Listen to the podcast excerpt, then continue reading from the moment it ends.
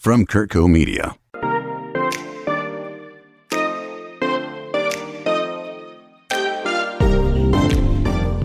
Life Done Better. This podcast is produced for all the unicorns who strive to create a life on their own terms, don't take life too seriously, and are on a mission to make a positive impact in this world. In the show, we're getting real about daily struggles and obstacles and how to best navigate through difficult times and challenges in life so you can make better decisions for yourself and feel healthy, confident, and aligned feel less alone and more connected. We're in this together. From my heart to yours.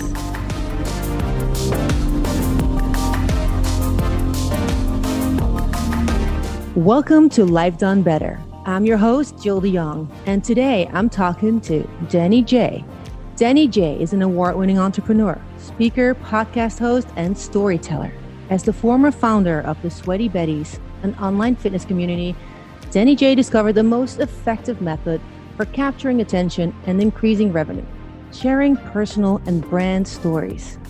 Denny J now teaches innovative brands and influencers to close more sales, become better leaders, and blow up their brands with the irresistible power of sharing.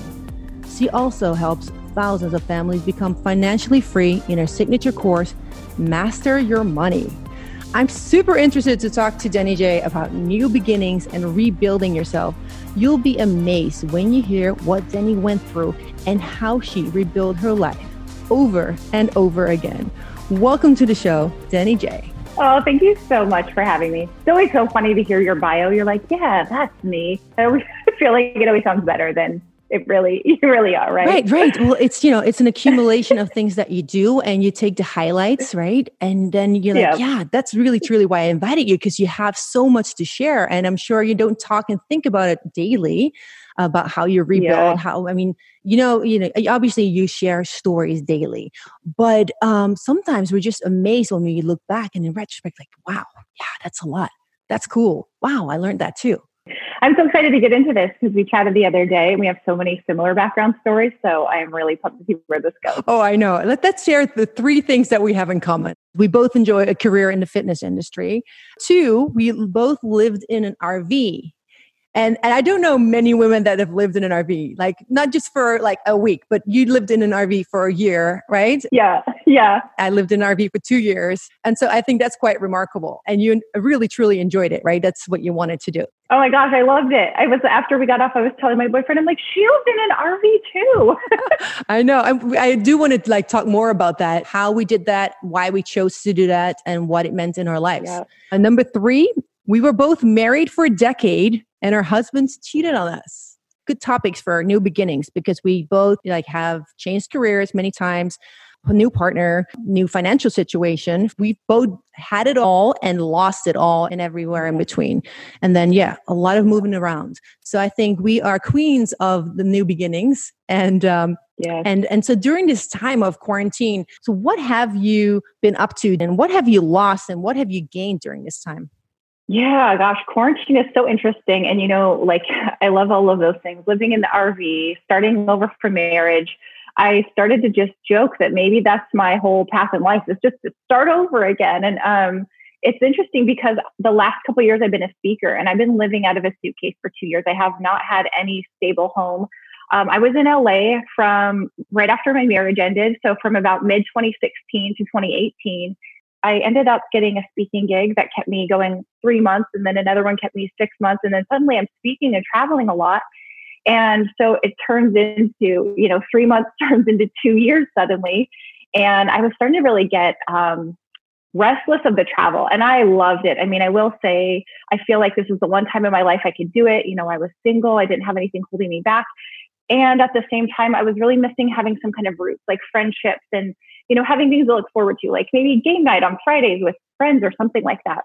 Totally. And so early 2020, I really wanted to just stay in one place. I started dating someone. We kind of met where we were both traveling and hitting the same places at the same time, which was ironic. And I said, I just want to be in a place for a month. That's all I asked, just one month. And so we got this Airbnb from March 1st to 31st. And I was going to have to leave for a speaking gig and come back. And I did actually have speaking gigs after that, April, May, And the irony was that they ended up getting canceled. We started quarantine, and all of the speaking gigs that I had um, got cut off. So suddenly, that's part of what I'm due for a living. Yeah, that's part of my income, and that was yeah, that was all taken away. So I did lose a big part of my business by not being able to travel and speak. But I saw a lot of people pivoting and taking their conferences online. So I was still able to do some online conferences and at the same time help other people build some courses and businesses. So this has, has been a nice uh, like time to ground and to grow and to educate yourself and to really rise yeah. to the next level. You know, I found myself saying yes to almost everything, saying yes to going to parties, events, networking, and getting distracted from my goals. And because I wasn't allowed to say yes to any networking parties and events, it made me focus on what I'm really trying to work on. It's a really good time to reset. And what I really enjoyed you shared on social media was find the Find Your Money project. I was just laughing because I thought it was just so funny because like yes, there's always resourceful ways to find money if it's like, you know, memberships that you cancel or, or you know, so you you know, you don't actually spend more than you need to or if you actually find money as in being resourceful to offering a service that you've never offered before can you explain that a little bit? Because I think a lot of people that are listening yeah. would love to have more income. They've lost income. They may yeah. have lost their jobs. Like, what are some like interesting and, and good ideas to start with? Yeah, so it's called Find the Money Project. And I actually started this in 2015 because after the economy crashed in 2008, it didn't really hit me until 2010. And so my ex husband and I had a home. We ended up, we were in Las Vegas and the housing market really got hit there. We ended up foreclosing on our home, filing bankruptcy, moving in with some friends. I mean, I was like, I don't know how to make money now because I was a personal trainer. And when people are struggling, they are going to cut, you know, luxuries. Yeah. And so I wasn't get, I didn't have a lot of clients, was losing money. And I was just so desperate. I was Googling like how to make money, how to win a car. I mean, I was online all day, just like crying, looking for jobs, applying for anything, feeling like nobody was hiring. And I really felt like the answer to all my money problems was just make more money. If I just made more or if the economy hadn't crashed, then I would be fine. And I realized very quickly that that was not true. And what happened after I started to learn these principles was I ended up paying off my student loans. I had $18,000 left in 69 days. And prior to that, I had been carrying this balance for seven years. When I paid that off in 69 days, we only had, my husband had a new job for a salary of 35,000 a year. So it wasn't like we just came into a ton of money. It was I learned how to use the money that I had and shift my perspective and be resourceful. And people always think that we're, it's lack of resources, that we just need more money, we need more people to know, we need something. And it's not lack of resources, it's a lack of resourcefulness. And I realized that there were a lot of things right in front of my face that I could have been doing that I wasn't doing and I was overlooking.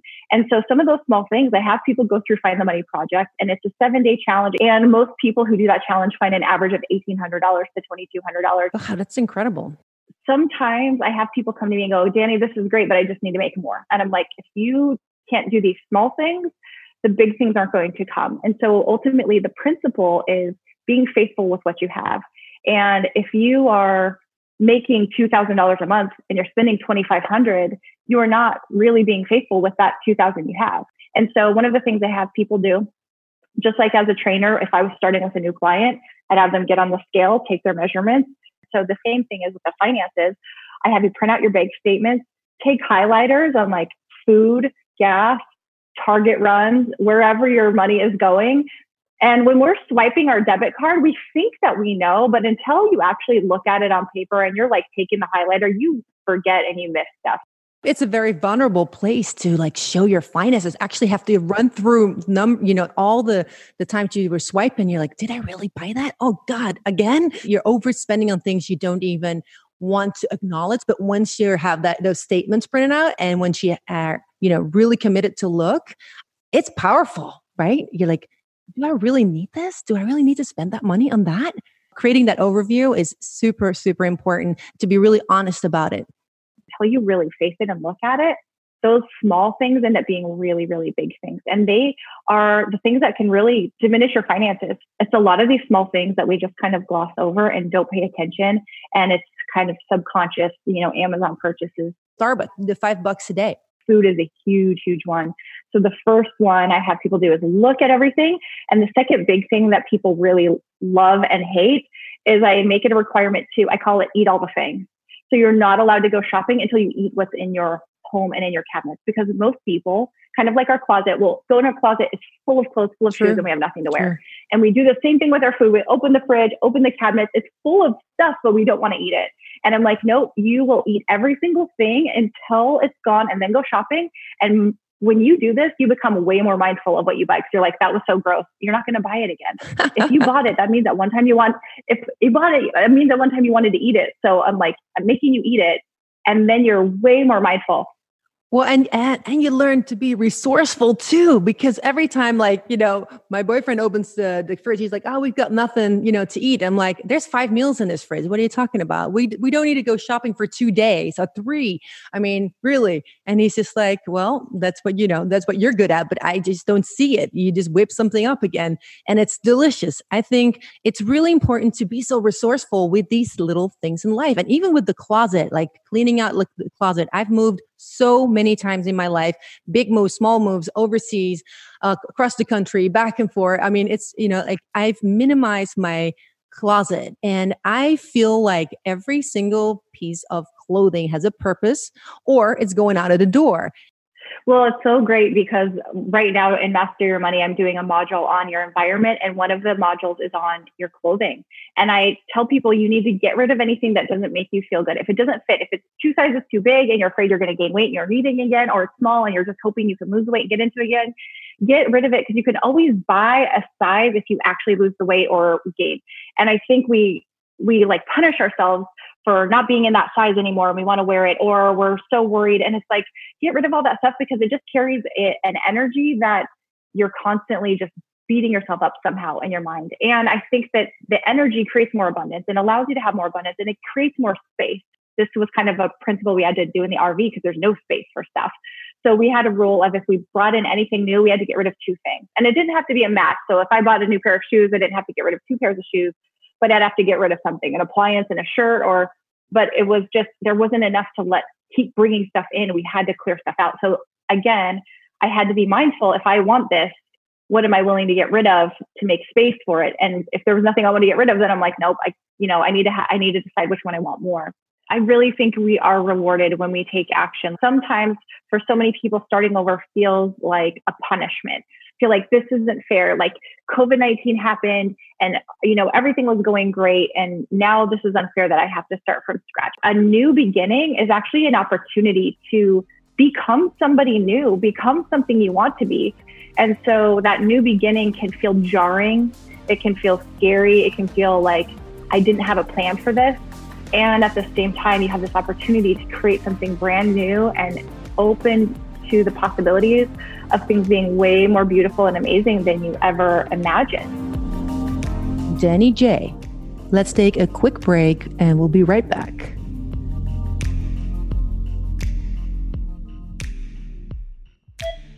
On medicine, we're still practicing. Join Dr. Stephen Tabak and Bill Curtis for real conversations with the medical professionals who have their finger on the pulse of healthcare in the modern world. Available on all your favorite podcasting platforms. Produced by CurtCo Media.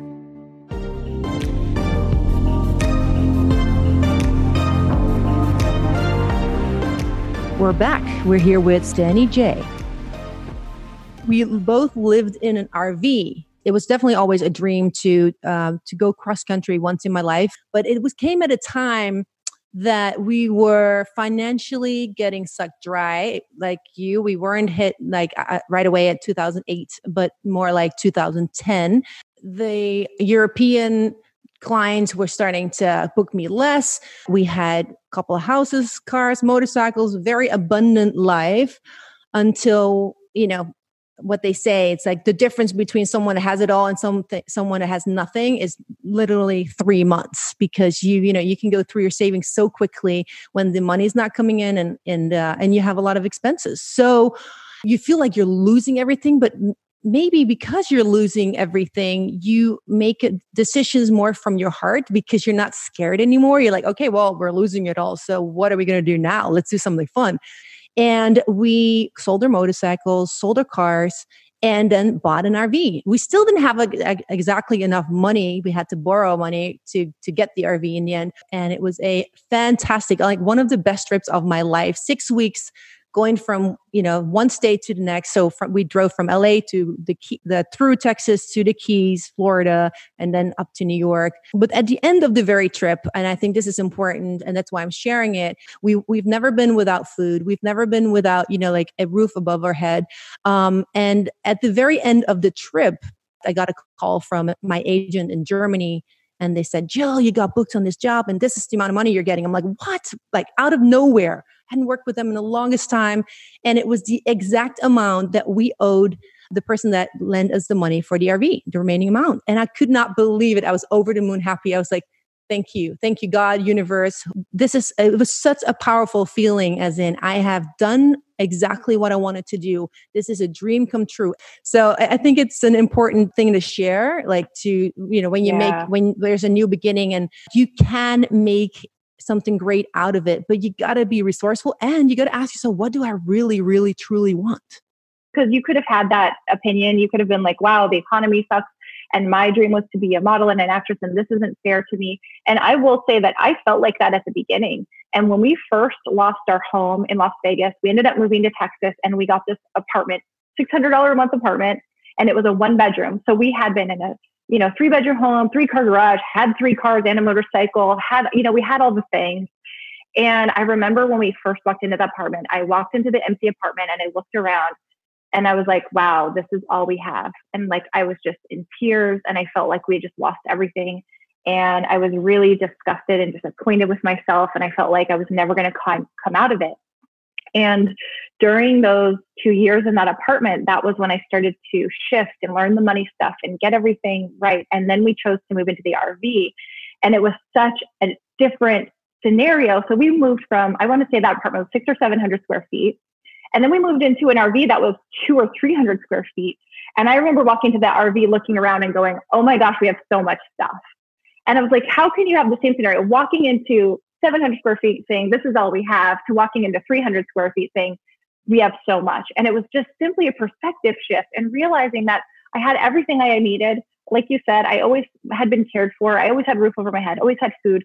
And I had to learn to trust and trust the universe and trust that, you know, a new beginning is actually an opportunity to become somebody new, become something you want to be.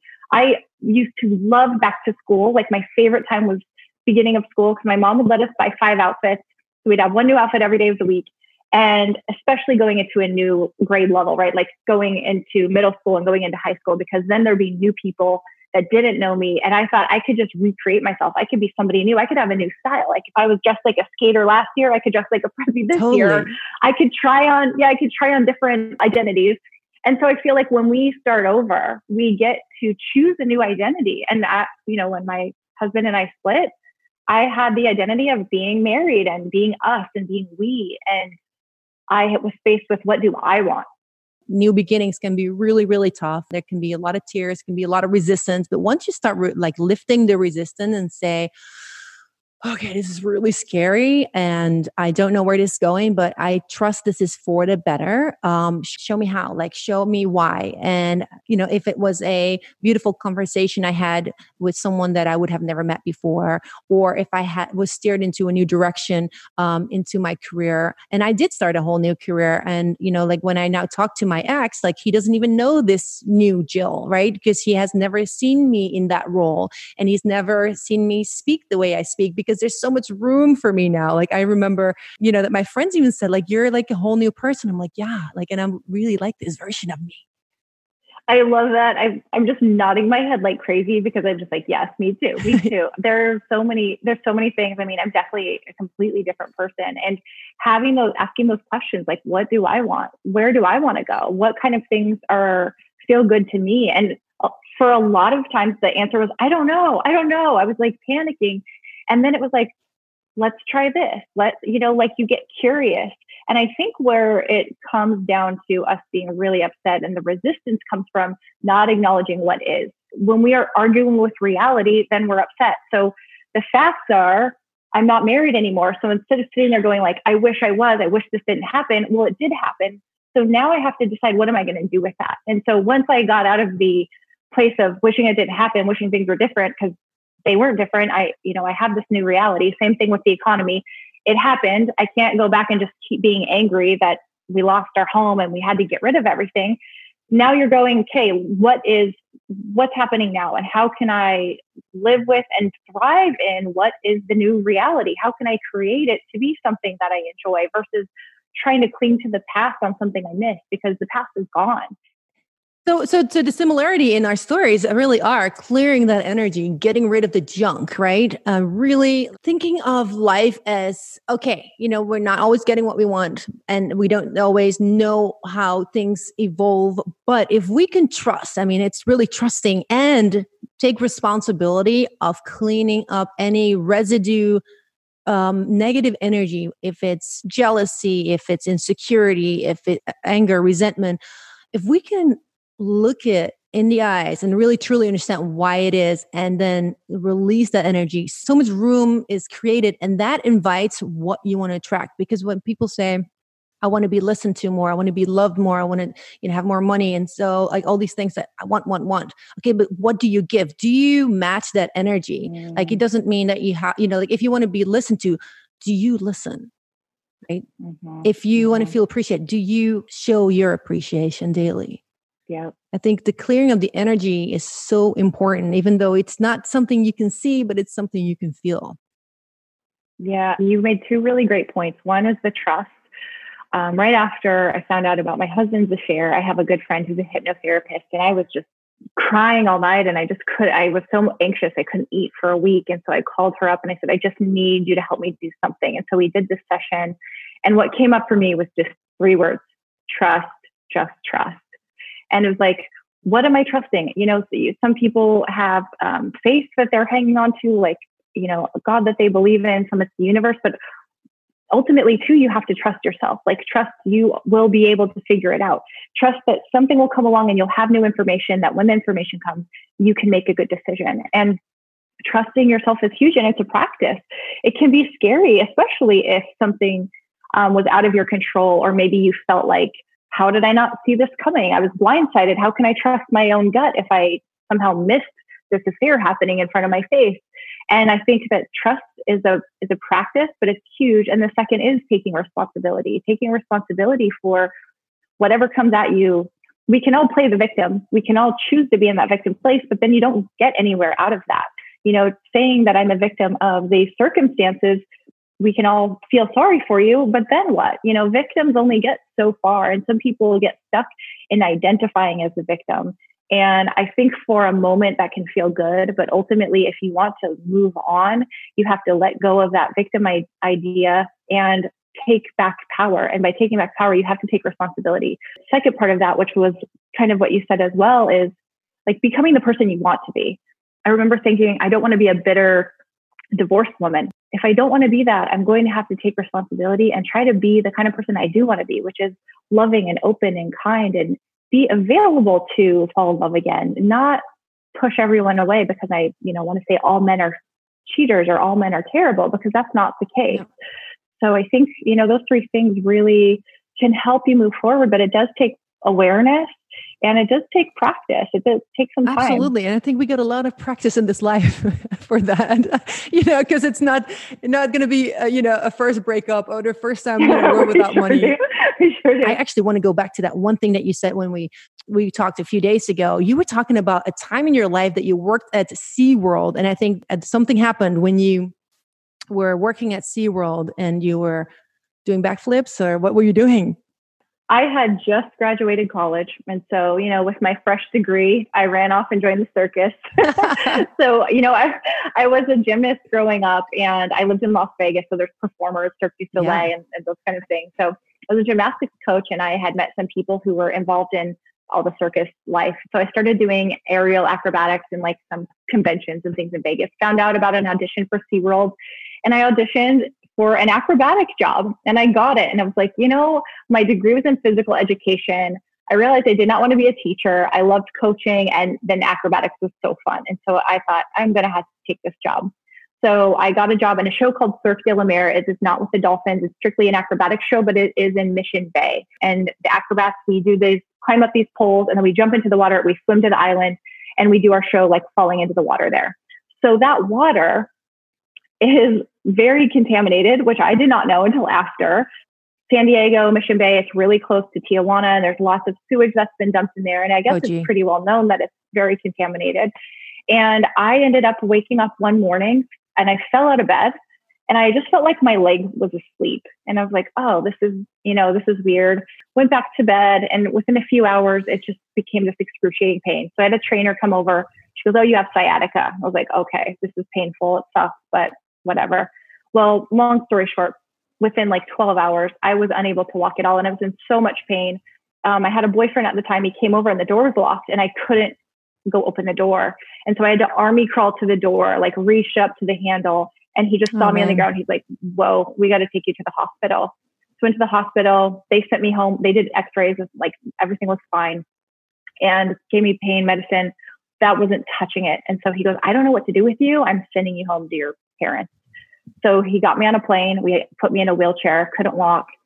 Got me on a plane. My mom picked me up from the wheelchair, took me straight to the hospital, and I ended up staying there for a month. And what happened when we got there was I found out that I had 104 fever. And they said, well, if you have a fever that high, that means there's something else going on. Like it's not sciatica. That's not going to give you a fever. And so within about three days, I had a doctor come in and she said, um, Danny, you're not going to be able to be an acrobat anymore. And we're not sure you're going to walk again. and you're lucky to be alive. Mm all I heard was, I can't be an acrobat and I couldn't go to work. And I was like, no, you need to call my boss. I'm supposed to perform on Saturday. You know, I was just in such denial. And so what happened was I got a bacterial infection that got in my bloodstream, gram negative bacteria, which is basically sepsis. And it lodged into my sacroiliac joint and cut off all the motor neurons and nerves in my legs. And so I ended up being in the hospital for over a month. And I thought, well, once the bacteria is gone, I'll be able to walk. And that just was not the case. The damage was done to my legs and to my nerves. And it took about a year to learn to walk again. Devastating. Devastating in general. But then when you are, your whole identity again is wrapped around being a, an acrobat, a gymnast, physical education, and you can't physically do anything.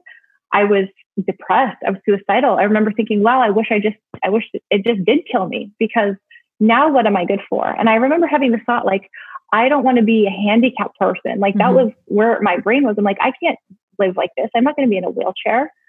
And what snapped me out of it, and this was a, it was a pretty big smack in the face. One of my good friends um, was 19 I just got diagnosed with cancer. And I was out of the hospital. And she came to visit me at my home, and I had a walker, and I went to open the door, and she just looked at me and she was like, "Oh my God, Danny, I'm so sorry. I can't believe this happened to you. It's so unfair." And I remember her saying, "It's so unfair," and I was like, "Wait." You know, I knew she had cancer and it was terminal. Like she had liver cancer, colon cancer, like it was had spread all over her body. And she was saying to me that it was unfair. And I was, I remember she left and I felt like such a jerk. Like I'm complaining, wishing that I was going to die. And here Kelly is, who is going to die. And she's feeling bad for me. And so I made a conscious shift. I was like, wow, I need to be grateful. And I need to be grateful that I'm alive and you know, I had also been really upset because I had to live with my parents because I was like super independent. I moved out on my 18th birthday, like I'm out of sure. here. I'm never coming back. So of course I was yeah. pissed that I was living with yeah, living with my parents. I'm mad. I can't walk. I'm mad. I'm mad at the world. This wasn't my fault.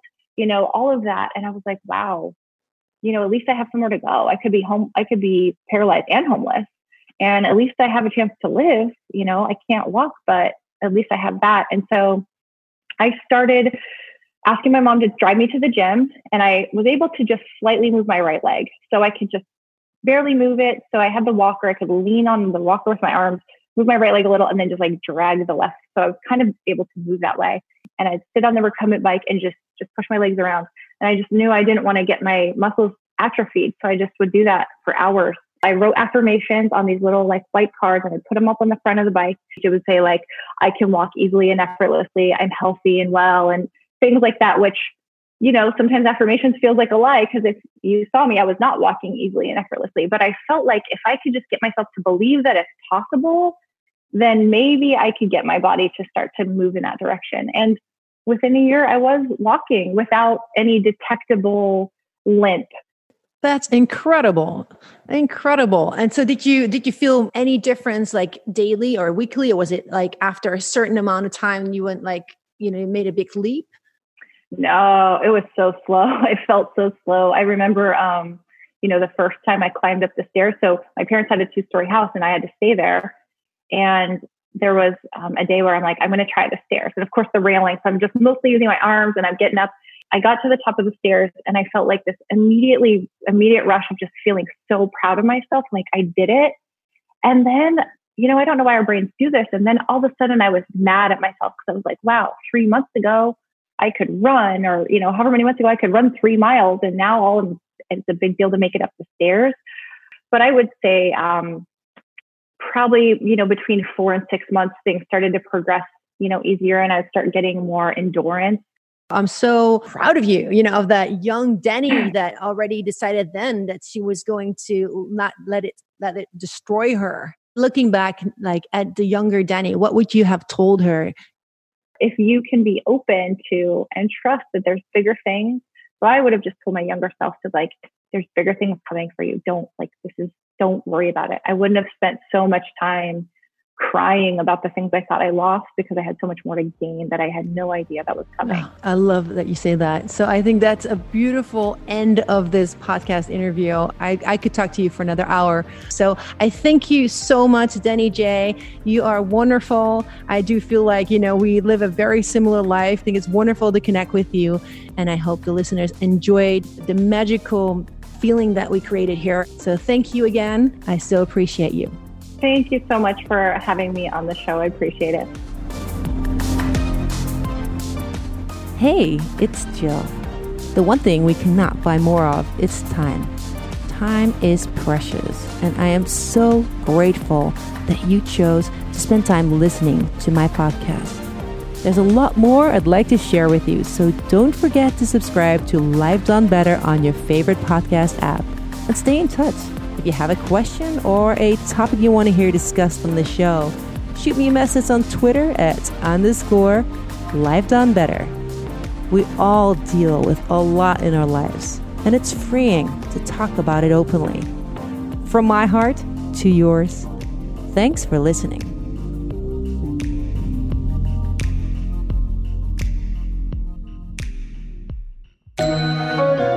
From CurtCo Media, media for your mind.